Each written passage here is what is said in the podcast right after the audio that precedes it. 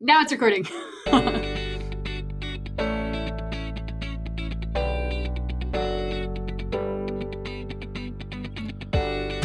Welcome to the Barely Saved podcast, where we have the discussions real Christians don't have.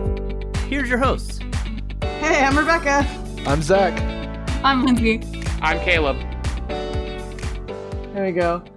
Well, here we are. Podcast number three. I think I think we're doing okay. Yeah. I've only gotten good feedback, but I've only had like three people listen that I know. so- Well, yeah, I've only like sent the podcast via like private message to friends of mine just because I'm like, I'm determined to purge the like and rights of my speaking before I send the podcast to anyone at this point. Like, right? Uh huh. you you do not sound like a valley girl. You don't have to worry about that. I feel like I do when I hear myself talk. Been teaching too much yoga. I don't know if valley girls take yoga.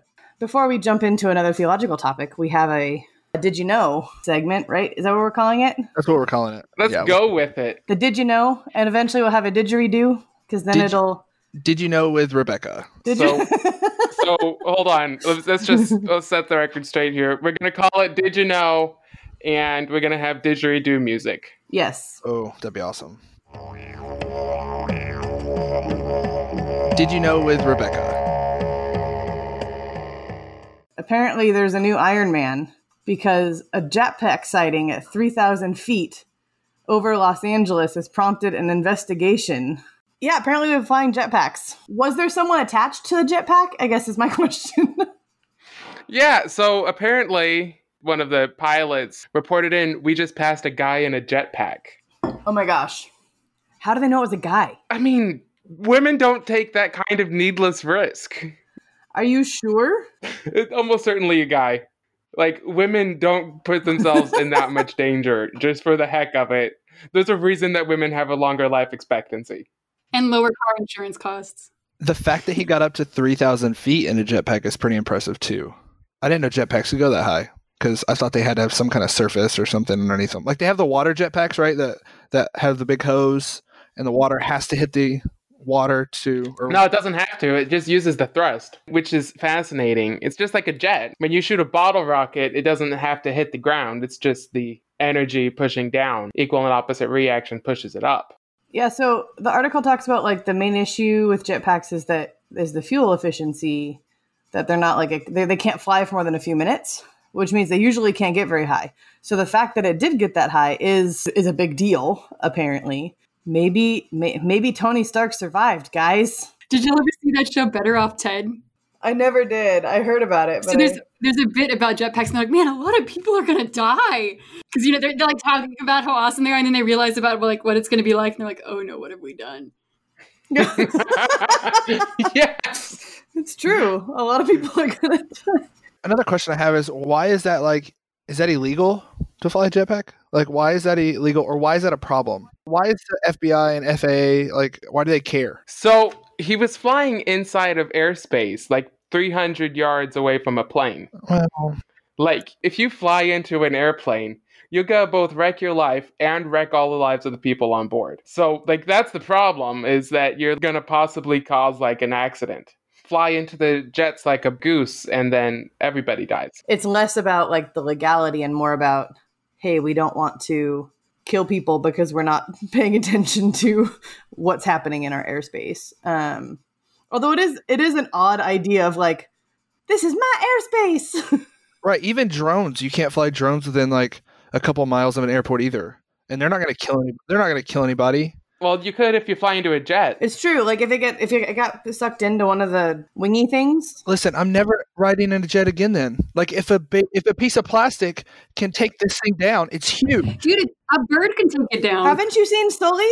I'm not getting on an airplane. That's why we regulate these things. yeah and that's why pilots are trained to like see flocks of birds Oh, That's what, like in the article, I was asking, could the pilot have been mistaken? And everybody's like, they have really good eyesight, and they're And it was two pilots, two different planes saw it. oh, two different planes even saw it. I didn't realize that. yeah, the actual audio is pretty funny. There's like a third pilot that comes in and is like, "Hey, we're trying to look for it. We can't find him." Like he's he's wanting to find the guy too. So Well, he probably went down because you can only fly for a few minutes on a jetpack usually. You have to have fuel. The fact that he got to 3,000 feet is like, to me, that's crazy. Now, when I was a kid, I thought it'd be fun to like fly up in a jetpack like really high and then land in a parachute. I thought that would be the most insane sport is just like fly up three or 6,000 feet in a jetpack and then parachute down. I used to think that would be awesome. And then you, you'd have to hit a certain target by parachuting down, and that's how you're scored. Right. You have to like go out to the middle of Iowa or somewhere where there's nothing, fly up, and then have to land like a couple of miles away in your parachute. Like, I think that would be an awesome sport.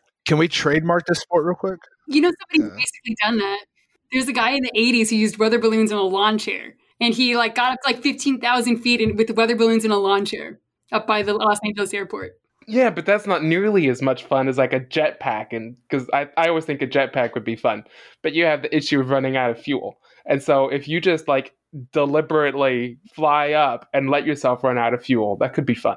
It's like the jetpack version of base jumping. Exactly. Didn't David Blaine just do like the balloon thing just recently? He like went up with a whole bunch of balloons. I just saw a video.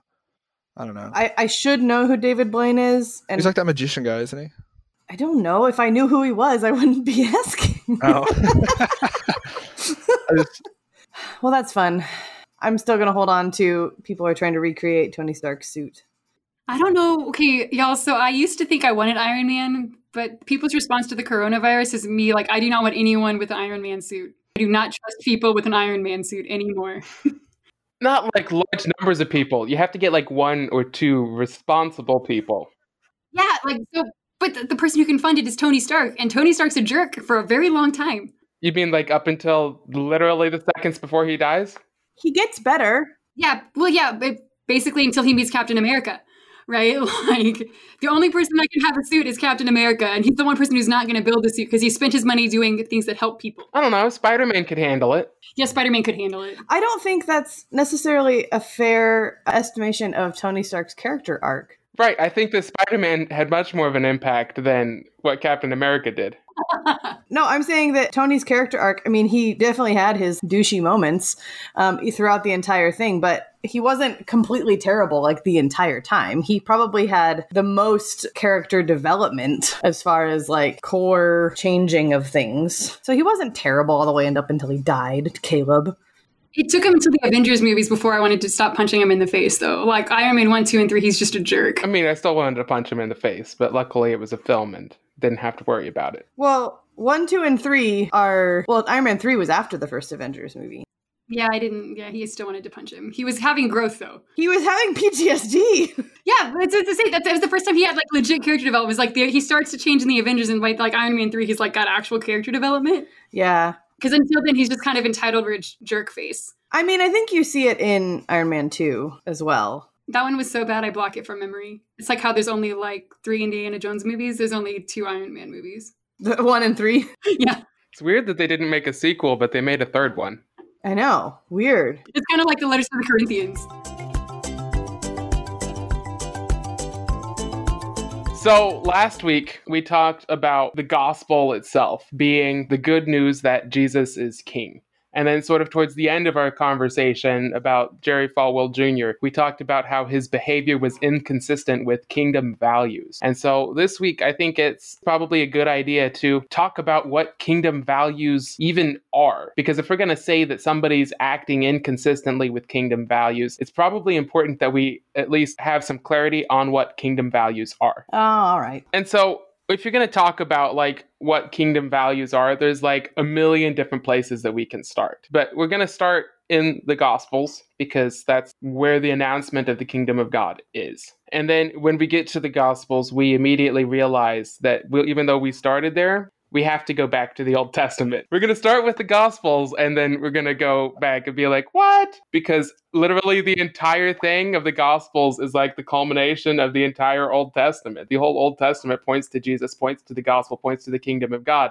And so even though we'll read from the Gospels, like there will be a need at a future point to go back and say, okay, what are these Old Testament passages that's quoting? Because, like, most of the time when Jesus is talking, he's pointing to things in the Old Testament that we like to forget as Christians, even though you can't do that. Which the why of that's another interesting podcast. I agree. So if we start with Gospels, I think, I mean, the basic, the like most centralized teaching of Jesus would be the Sermon on the Mount. And those values and those principles seem like would be a good summary place to start of like what is a kingdom value. And because he's basically taking Old Testament laws and like expanding them and not expanding them in a sense in a legalistic way, but in a heart way. So starting there with like those being about loving your enemies and the Beatitudes and all those things, which we kind of like to be like, hey, those are really good teachings, but we don't actually want to do them. Not to like be pushing somebody else's podcast, but I just bought Skye Jethani's book, which is What if Jesus Was Serious and talks through the Sermon on the Mount with his doodles and started it with my youth group. And in the introduction, he actually talks about how he's heard Christian speakers and authors and like leaders say, oh, well, the Sermon on the Mount is just supposed to highlight, like they, they use the Sermon on the Mount as an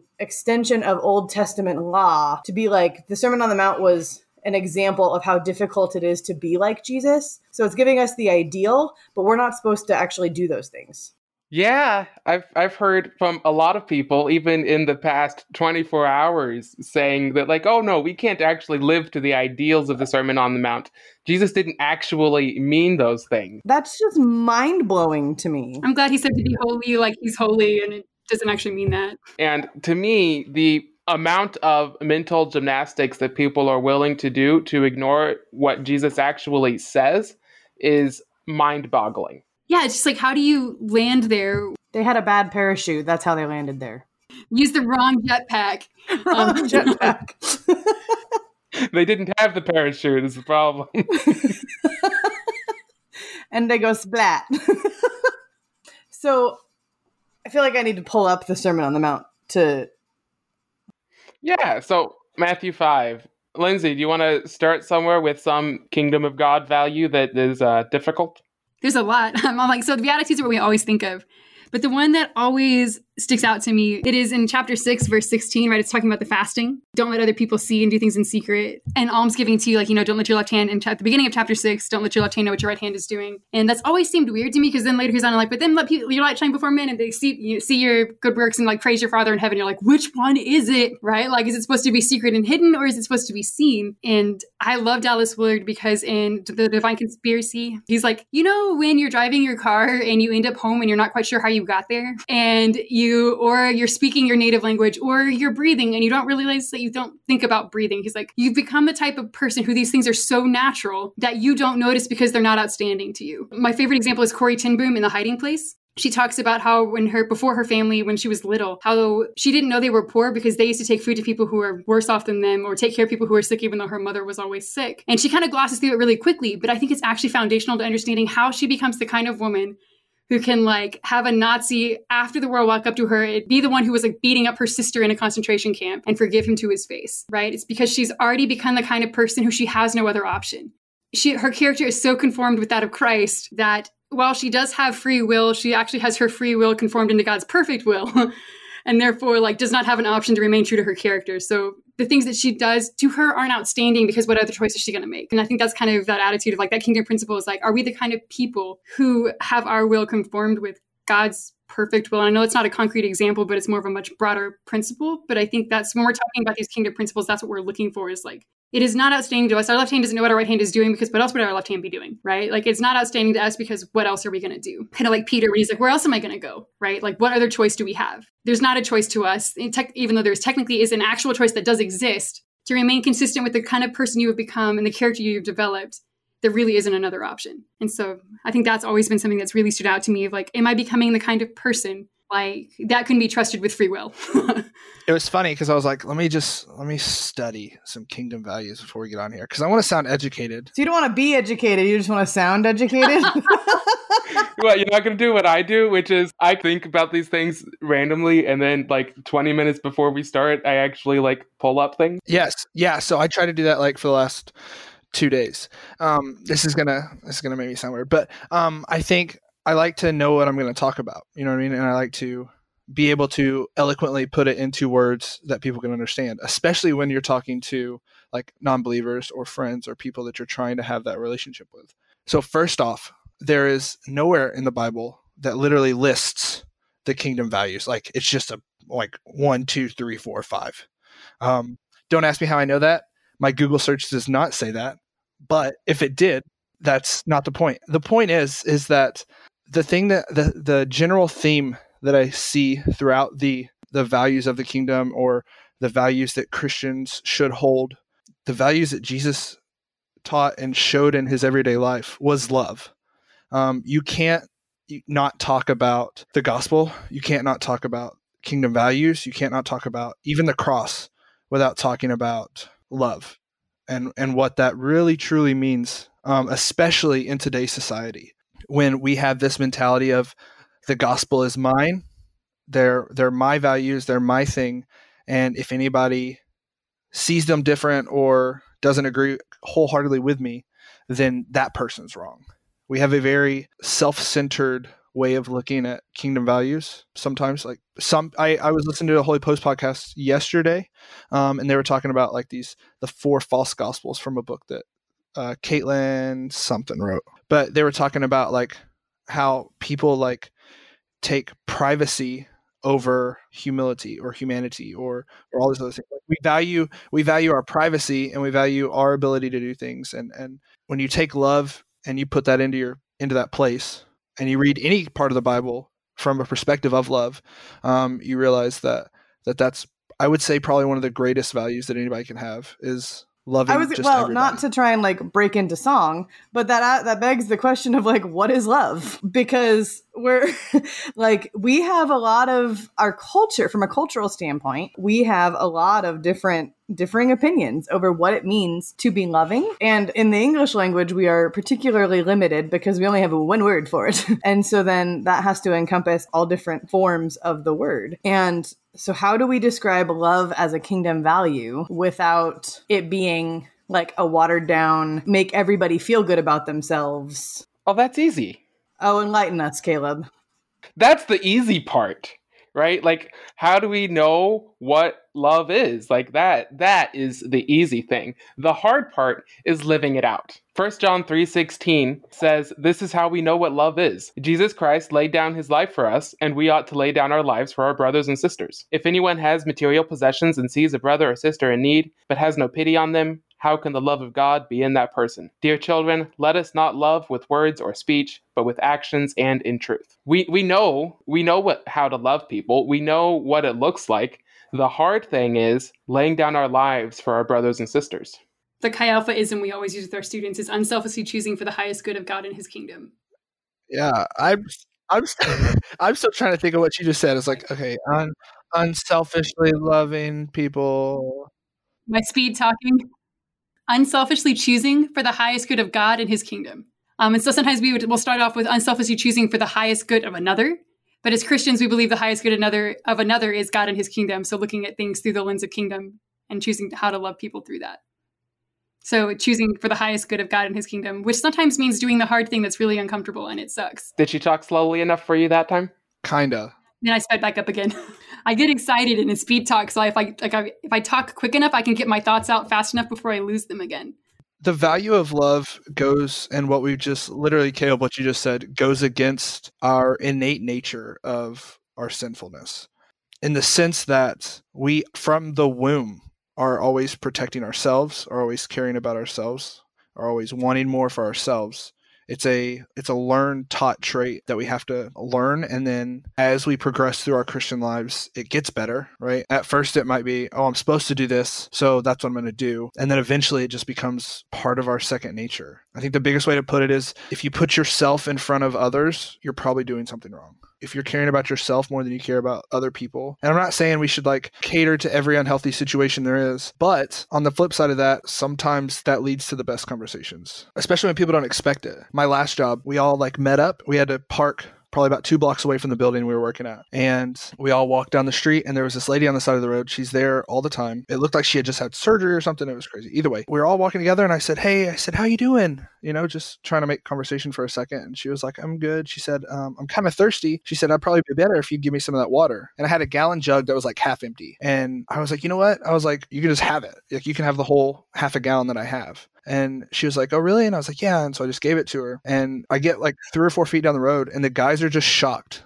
that I gave somebody my water. Like they're just like they're completely like speechless that I did that. And I was like, why does that matter? I was like, first off, it doesn't affect you guys any bit. You know what I mean? And second off, I have enough money to where I can go buy some water if I need to. I was like, and the building we're at has water fountains. So I can go get a drink anytime I want. The fact that this lady needed water at the moment, that's what I did. I didn't think anything of it until after the fact, right? It wasn't weird until somebody made it weird. Right. I was like, this is normal life for me. Like, why are you making this weird? Like, why are you making me feel like I shouldn't have done that? And that just that flips the script on people, which was a great conversation starter, by the way, with them about how we're supposed to love people. But that kind of thing, people just don't understand, especially people that weren't brought up in the church or even know anything about how Christians are. But if they look now, if they look now at the Christians, Christian, I just put air quotes in for anybody listening, the Christian society that has been broadcasted the most on Facebook, social media, anything, um, it's not what it's supposed to be. And it's not where it needs to be. And it's certainly not getting any better. Jesus at the beginning of the Sermon on the Mount, which I think is a fairly concise idea of what the Christian life should look like.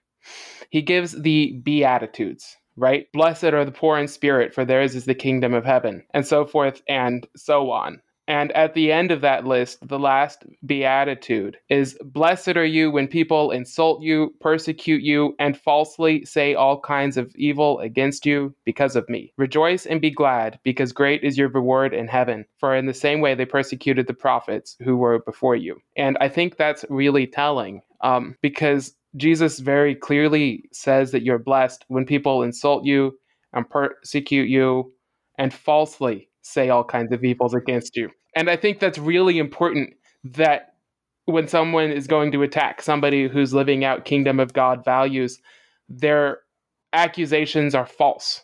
That's not the way that you were. And when we see Christians who are genuinely doing atrocious things, genuinely uh, insulting and doing evil things, they don't represent kingdom of God values. If blessed are those who hunger and thirst for righteousness, but we're always ready to retaliate and get back at people when they've done some sort of harm against us, then we aren't living by kingdom values. And that's as simple as it is. Because if we're hungering and thirsting for righteousness, then that's what we're hungering and thirsting for, not for our own well-being. Caleb, I think your Greek is better than mine, but correct me if I'm wrong. I don't know about that. I'm almost positive that word righteousness is almost always translated justice as well, right? Oh, I can tell you that, yeah. Yeah, but blessed are those who hunger and thirst for justice. It's not this like esoteric, airy, woo-wooey righteousness. It's just a spiritual thing. Wait, wait, are you trying to say that like justice in society is a Christian value? Why would I say that?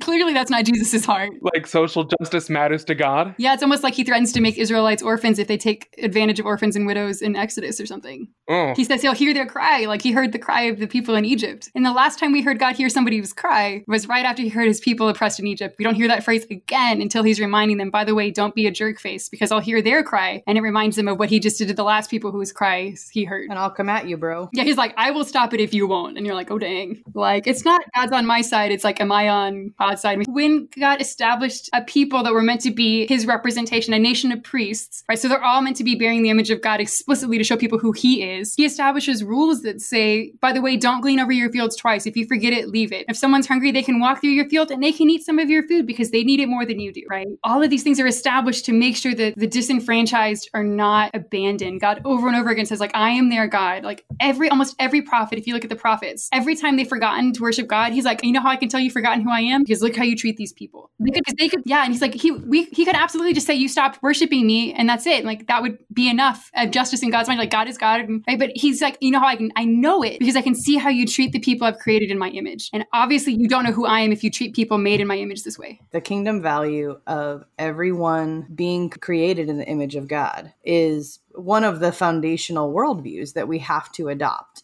that says it doesn't actually matter what this person does or what they've said or what their choices are from the standpoint of we still have to treat them as someone who's created in the image of God. And we miss that so much as we we villainize those who are criminals within our own system or we villainize and and justify and celebrate when generals of other countries are assassinated. And even those people, guess what? They're also created in the image of God. And how we speak about that matters intently. I apologize if you can hear my cat meowing and hissing in the background as my dog tries to make her play with her. It's not going well for either party. That's all right. So I think something that's really important is that we understand who this God is that we're speaking of. He's revealed in Jesus, mm-hmm. and that's really important, but he's also revealed in the Old Testament. God gives his name in Exodus chapter 34. And I think that mm-hmm. what he says there is really, really telling. So I'm going to read Exodus 34 verses 6 through 7 because i think that that tells us something really important about the heart of god. Um, this is the most quoted passage of the bible by the bible. And he passed in front of moses proclaiming the lord the lord the compassionate and gracious god slow to anger abounding in love and faithfulness maintaining love to thousands and forgiving wickedness rebellion and sin. Yet he does not leave the guilty unpunished he punishes the children and their children for the sin of their parents to the third and fourth generation. And I think that that is really, really important that God is compassionate and gracious and slow to anger and loving and faithful and he loves and he forgives wickedness and he forgives rebellion and he forgives sin. I think those ideas are super important. And if your kingdom of God values do not compute with the nature of God, I question whether or not you're following the God of Scripture. If your values, if the thing you're holding up does not match the character of God, then you're not following God. And you read in the prophets, I think it's Ezekiel, talks about how God won't punish children for the sins of their fathers, only for those sins they've continued to commit. So if you've repented of the sins of your fathers, you won't be punished. But as you continue in those sins, you will be. And and that's that's the nature of God is to say, I will uphold righteousness, even as that means punishing people. Yeah, it's like we we mix up justice with retribution and like retributive punishment. God's justice is always rehabilitative. It is not retributive, right? Like it's like it's not about making things worse, it's about making things better even for those who are doing the bad things. Because it doesn't help them either. like we see God stepping in because they're only hurting themselves and they're hurting other people. Like it's not good for them either. And I it's so easy to get caught up and I know me, right? You guys I joke about flipping tables and the thing I have to remind myself of is I have to want to stop the injustice because I also love the perpetrator. And this is also bad for the perpetrator, right? I can't, it can't be about seeking vengeance, but about seeking justice. And so it's about stopping the injustice, not about creating more injustice by getting revenge on the people who did the first bad thing, right? And that's what we see about God's heart, right? He's like, okay, if you repent and change this, like then we're, we're gonna, we're gonna fix this and we're gonna move forward. The point of this is if you look at other Old Testament time period, like contemporaries, like script, like documents, of other religions, right? They're, they they get they get prophecies, but they're not about rehabilitation. There's never a, and then if this happens, here's what comes next, right? It's like, well, you screwed up. Now you now everything is done, and that's why you lost the war. Sorry, sucks to be you. But God's like, hey, so I've asked you to be this way. Here's who I am. Please become this way, or this way. This thing will happen, right? If you don't stop, this is what comes next. And then they don't stop, and he's like, okay, well, I told you this is what comes next. Right? He's like, but even after this, I'm still here. I'm still your God. There's always a remnant. I'm always going to be faithful right? And we see that it's always about restoring that. God's always faithful to the deal, so to speak, that he made, even to the point of taking extreme measures to reconcile with his people. And he's always the one like taking the steps, which is then echoed in the New Testament with Jesus dying on the cross, like because then he's literally doing the big gesture, right, of reconciliation and and fixing that. I see Zach there thinking, processing. He hasn't spoken for a while. What is he thinking? Reconciliation, forgiveness, all of those things. I I think what I'm thinking now is that I see so many people today where that forgiveness or that reconciliation of what the and I'm really specifically talking about not the victim but the person who did it, the the thing, or or even the victim, as we can tell in some of the the things most recently that happened. Always their past is brought up, and that's one thing that you see that God has forgiven and forgotten about type of thing. It's washed clean. We see that through the Bible that yes, sins can hold on for generations, but also like forgiveness from God gets stomped to the ground at the point when one of those generations, you know, we believe I mean, I believe in generational curses, and I think that the forgiveness of that or or the reconciliation of that can stop at the point of somebody saying, "Hey, this is what's going on. This is what I need to stop." And God, this is how I'd like you to change. But even today, I think that we see too many people always bringing up the past of somebody else's life. How could you say that? Because a year and a half ago you said this. Well, also, I've changed a lot in a year and a half. Or you were in jail for this t- term or this long ago about this thing. Yeah, I served my time and now I'm out. You know what I mean? People want to bring up the past because it justifies their attitude or their narrative. And it's always, I'm better because I don't have that past, or I'm better because I have Jesus, or I'm better and then fill in the blank because it's always about you, you, you. And I'm get, I get frustrated. I'm sorry. That's why I haven't talked because I, I get so frustrated with people with that aspect of life. And it's, it's difficult. Don't get me wrong. I've done it before. Like I'm not better than anybody here or anybody listening but i've it's taken me a long time to be able to do that. And that's why i feel like i don't do that as much or at all anymore. And that's why i can speak on that. I have a question so I grew up kind of in a conservative evangelical culture. And the thing that comes up a lot about that is they use it the exact opposite way to justify ongoing bad behavior, right? And so it's interesting because we always bring up King David, right, as the example of this. We're like, well, he repented, yeah, he murdered Uriah, but it's fine. But David doesn't get to build the temple. And it's almost certainly because of Uriah, not the murder of war, but the blood of this mighty man that fought with him for so long that he murdered and then raped his wife. It's the blood of the innocent. And so, like, yes, David is forgiven, but God doesn't let him build a temple still. There's a difference between like natural consequences of sin. If you drink and drive, you lose your license and you might need to go to jail, right? And you're probably never going to get a job in a transportation company, and that's probably deserved, right? Like, you don't just forget it and move on. But there's a difference between adding extra retributive punishment on top of that. And it's like, how do we deal with like the natural consequences of actions and like things that people shouldn't be trusted with? You don't let someone who's abusive around children, even if they've been like out of prison, you're like, you know what? I know that like this is a thing, but we're not going to put you in a situation that could compromise you or someone else. It's hard, but that's actually the loving thing to do in that scenario. So like how do we not hold people's past against them,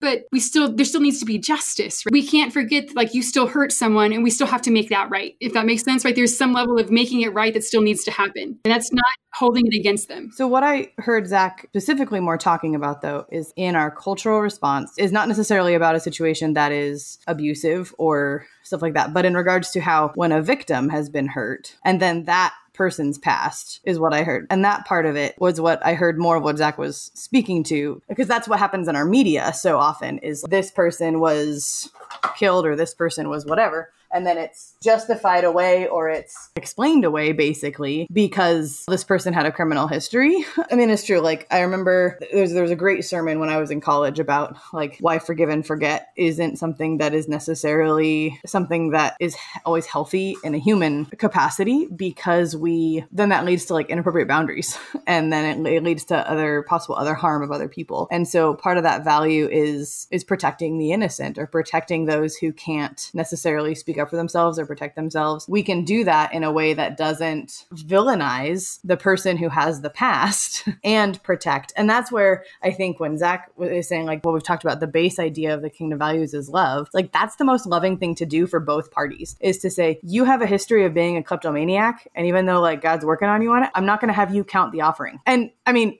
you wouldn't necessarily communicate it like that to the person, but, but you would have that conversation that says, I, we want you to serve. I think this is an area that maybe wouldn't be wise. I don't think that's the same as holding it against them. No, that's completely out of love. Like that's exactly out of love. So we talk about the kingdom value is love, and we're about at the end of our time for this segment. But I want to read the end of Romans chapter 12, which I think is probably one of the most concise descriptions of kingdom values. If we're going to talk about like where it is, it's more concise than what Jesus says but it's sort of a summary. And this is the Apostle Paul talking to the church of Romans. I'll start reading at verse 9 and end at 21, which is a long passage, but I think that it's important and it'll tie directly into our next segment. Um, so, love must be sincere. Hate what is evil, cling to what is good. Be devoted to one another in love. Honor one another above yourselves. Never be lacking in zeal, but keep your spiritual further, serving the Lord. Be joyful in hope, patient in affliction faithful in prayer, share with the Lord's people who are in need, practice hospitality. Bless those who persecute you, bless and do not curse. Rejoice with those who rejoice, mourn with those who mourn, live in harmony with one another. Do not be proud, but be willing to associate with people of low position. Do not be conceited. Do not repay anyone evil for evil. Be careful to do what is right in the eyes of everyone. If it is possible, as far as it depends on you, live at peace with everyone. Do not take revenge, my dear friends, but leave room for God's wrath. For it is written, It is mine to avenge, I will repay, says the Lord. On the contrary, if your enemy is hungry, feed him. If he is thirsty, give him something to drink. In doing this, you will heap burning coals on his head. Do not be overcome by evil, but overcome evil with good. And I think if we're going to talk about kingdom of God values, if we're going to talk about what it is to love, I think all of those things are super important. To rejoice with those who are happy, mourn with those who mourn, and don't repay evil for the evil paid to you. When somebody attacks you because of your faithfulness or even not because of your faithfulness, we don't repay evil for evil. That's not a kingdom value. So when we talk about somebody who's not living by a kingdom value, we're talking about somebody or something that is in direct conflict to what we just read described in Romans 12. And you might say, but that's impossible to live by. Darn straight it is right? It's impossible to live by, which is why, as Christians, we have the Holy Spirit who comes to dwell inside of us, who gives us the ability and the power to live the Christian life, because the Holy Spirit manifests the fruit of the Spirit in our lives as we live in faithfulness to God. So you're right. You can't. You can't love in those ways. Good. Stop trying and depend on God and stop justifying your bad behavior. Instead, repent of your sins and do better. Yeah, right. It's like, I think I understand now why they used to have such intense debates about Christology, right? And like, what is the nature of Jesus? Because understanding that helps you understand. Yeah, Jesus was fully God and fully man, but he's like, you know, be holy as I am holy. He's like, I did it. And now I'm equipping you in the same way that I was equipped. And so it's like, unless Jesus cheated, right, and lied about giving us a comforter. So unless Jesus lied on your own, yeah, this is not possible. He's like, but I am equipping you. I am sending you. I am giving you the ability through like my spirit to do this. And so either Jesus is telling the truth or we can't, in which case Jesus lied, and there's a whole bunch of other problems we need to figure out. right? Like Paul, we're all the people to be pitied. Agreed.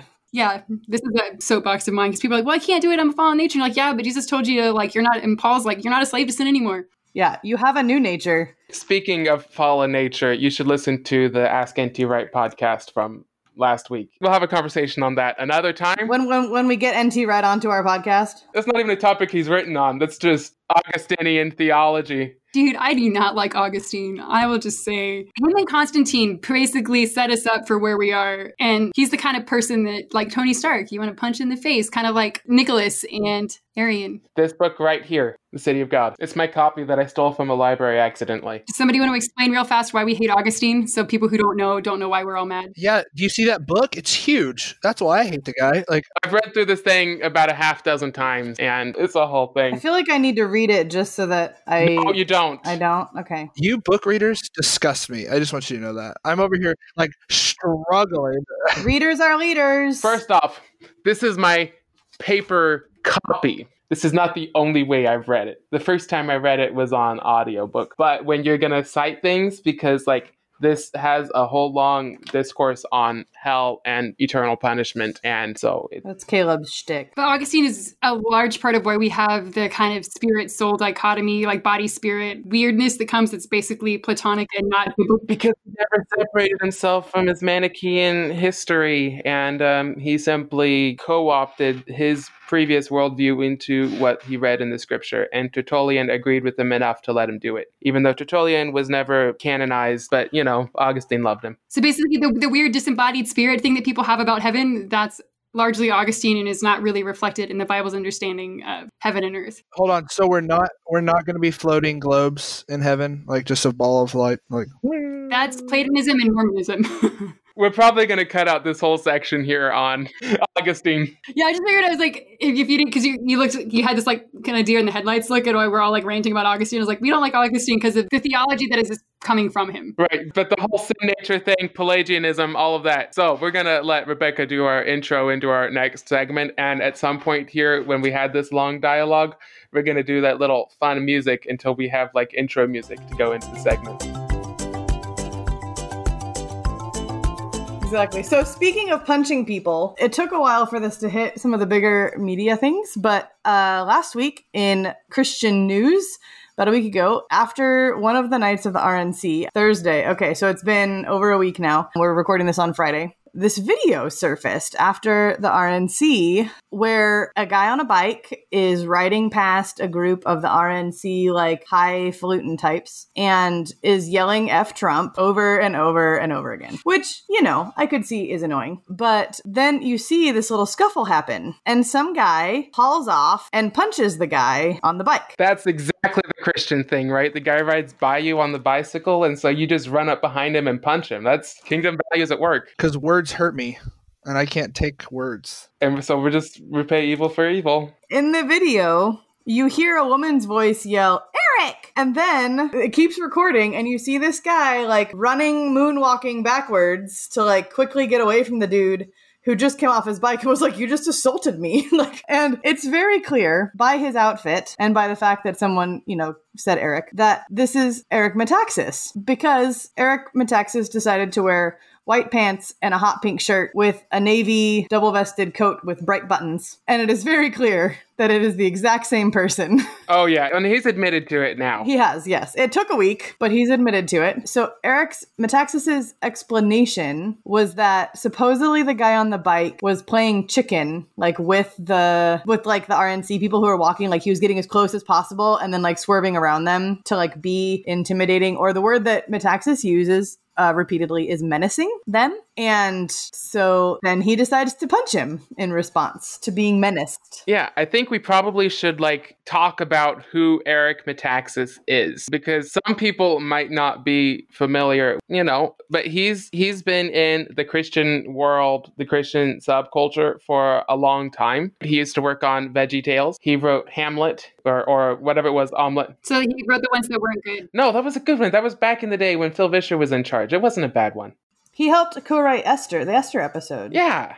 And and he did some voices for that, right? And and so like back in the day he did those things, but also he's done some history things. He did the Wilberforce biography, a Bonhoeffer biography, a Martin Luther biography. And even though he might uh, not let facts get away in, of a good story as he's doing those things, um, So Bonhoeffer fan fiction, not a Bonhoeffer biography. I mean, yes. And he also is the host of the Eric Metaxas Show, which is a nationally syndicated radio program. You can hear it on all of the super popular conservative talk radio shows. So that's who he is. He's he's been in the Christian subculture. He's been around for like a long time. Right, like his Wilberforce documentary came out in 2007. Is that a documentary or a book? Uh, that was his book, his biography, and they've like made a bit. They've made Amazing Grace, the movie, based on that book. I liked the movie. That was based on his book. Let's just say he's been around, and in recent years, he's become increasingly political. And right wing political. You think someone who worked on Veggie Tales would understand not eating the chocolate bunny? Right? You don't eat the bunny. But the bunny, I love the bunny. I love the bunny. The bunny. Just want a knife and a fork and a bunny.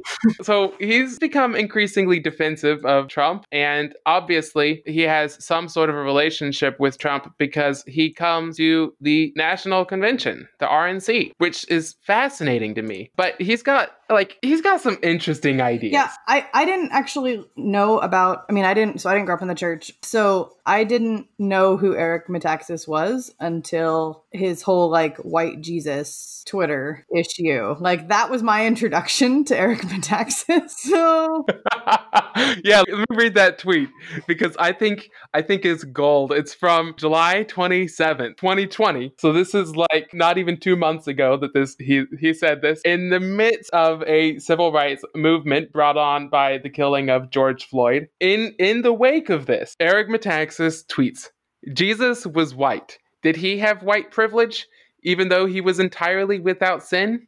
Is the United Methodist Church covering that? I think it could be important. So that was the tweet was in response to the fact that the United Methodist, one of the churches or like main gatherings of the Methodist uh, denomination, was speaking about white privilege, and so that's the context of what he's responding to. Just for to give to give some context to it, but there's no context that like excuses or explains saying that Jesus was white. So it's funny to me that people are all like, well, privilege is not a thing. And then they talk about how awesome it is that Paul was a Roman citizen. It's like the time where he's about to get beat up and he's like, by the way, I'm a citizen. Like, oh, crap. Right. And the guy who's about to beat the tar out of him freaks out because Paul was a Roman citizen and you're not allowed to do that to Roman citizens. We acknowledge Paul had some kind of privilege as being a Roman citizen.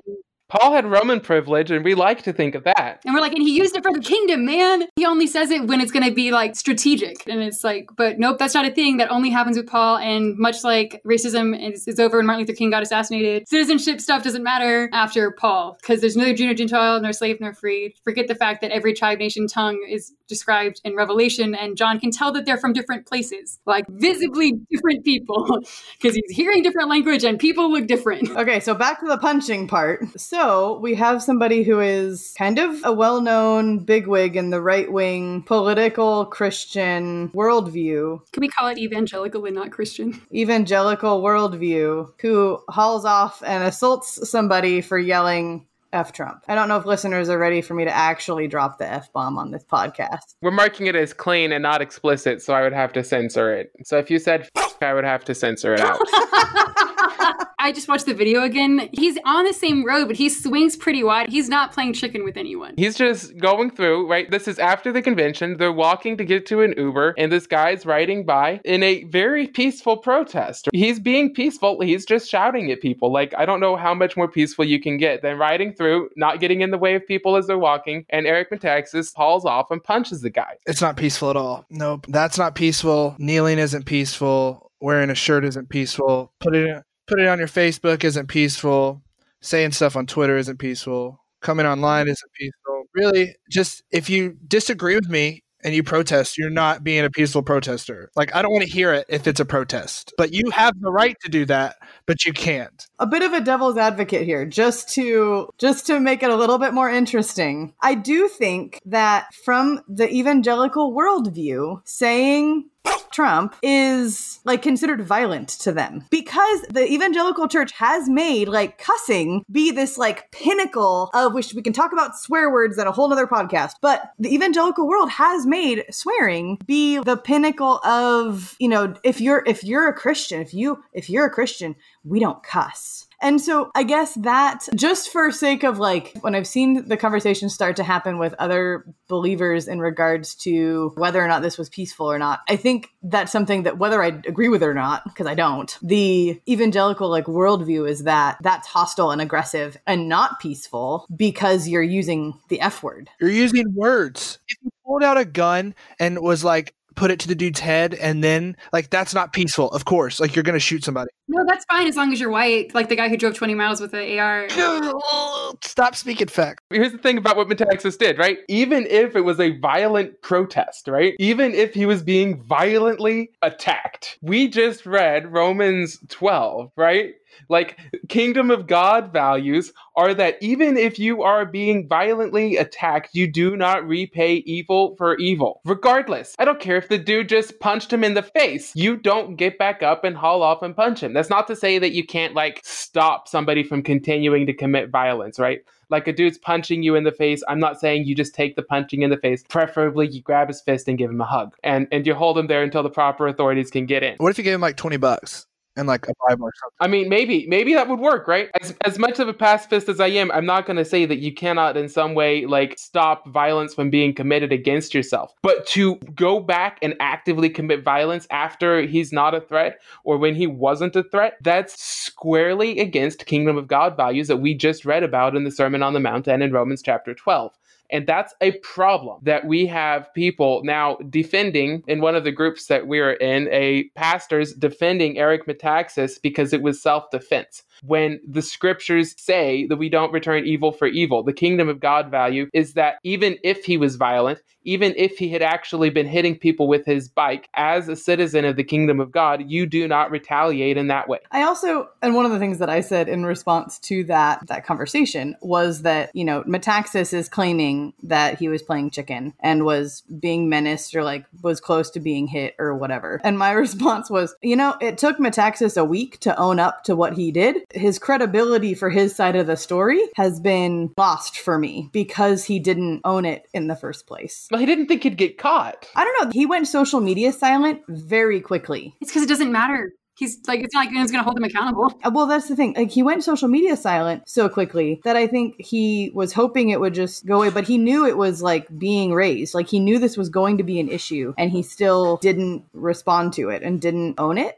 And so his whole version of events, I don't trust. And let's let's just say let's, let's point this out too that the guy who got hit, he's not pressing charges. He's acting more within line of kingdom principles of not having like a vengeful response in a legal sense at least than than the christian did well we don't actually we don't know what this guy if he believes if he follows jesus he very well could be a, a christian because I, I just watched the video and he just like haymakered the guy in the back of the head and you can hear a loud thump like from across the street pretty much on the other side of the line. So either way the dude's in the wrong and the last time i checked words really can't hurt you. I mean they can mentally. Trust it we'll talk about that later too. That's the worst nursery rhyme ever. I think about it all the time. If i'm depressed it's just like oh those hurt. But either way what i'm saying is like it wasn't even about you. Like if i if he looked at that person and said you know that to about him and not trump Well, he was. He was. What he was saying was uh, F U F Trump. F U F Trump. F U F Trump. He's saying it to all the people who were leaving the RNC as he's riding by on a bicycle pretty slowly, right? He's not going like so fast that like Eric couldn't catch up with him. And he's like giving people space. There's some research that basically talks about how like these deeply held identities and like beliefs become a part of your identity. So basically existing as someone who does not endorse Trump is actually viewed as an attack by people like him because it attacks their identity.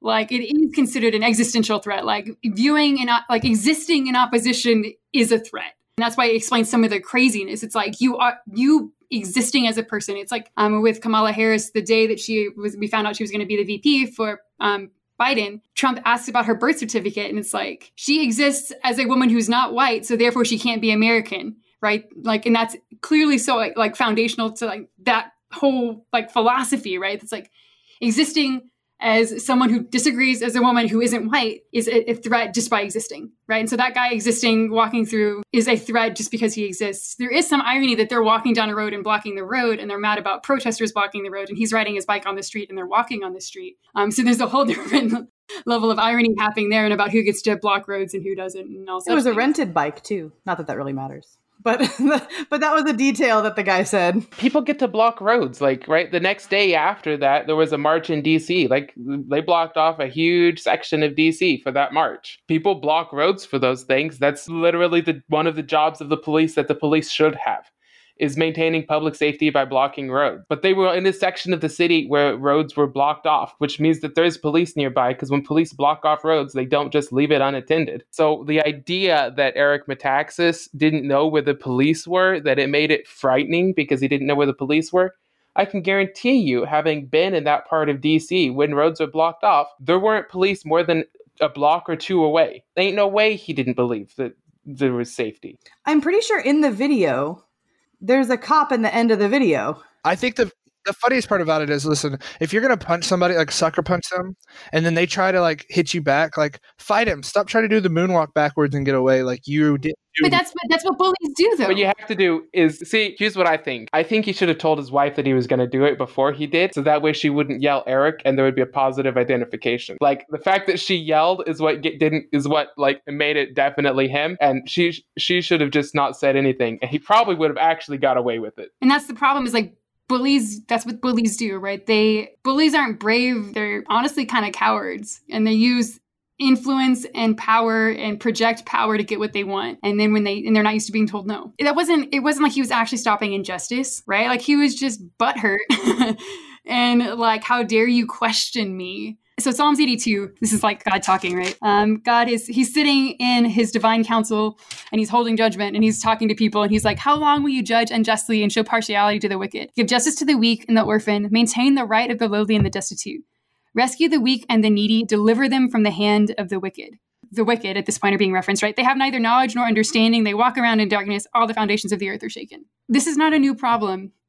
And God has squarely set up which side of it he's on. Like, and he wants the best for these people too, right? Like, this is not like he's like out to just like doom people, but he's like, I will stop you from hurting these people. Rise up, O God, and judge the earth, for all the nations belong to you. Right? We get into this mindset of we have to protect what's ours and defend our way of life, forgetting that from a Christian worldview, it's not yours anyway. None of it is. You don't have to protect it because God's big enough to protect himself, right? Your job is to take care of people who need protecting and to steward the garden well. If Jesus like just decided to come back and walk the earth for a little bit because he was bored or something, you know, I don't know. Um, and then just be like, and then like change and just talk to people the same way he did in the Bible. I guarantee, I would probably say at least half of the American Christians, air quotes again, that, that are around would argue with him and be like, that's not right. Like, dude, come on. Like, no, but my freedom and my rights and my constitution and yeah, because like just argue about like what his values are. It just dumbfounds me. It's like you missed the point. Oh, right over your head. All right, and with that, we're gonna need to end our podcast because we're we're out of time. Thank you for listening to the Barely Saved podcast. Make sure to subscribe using your favorite podcast app. You can find more episodes, links, and show notes at barelysavedpodcast.com. Okay, bye. Bye. Bye.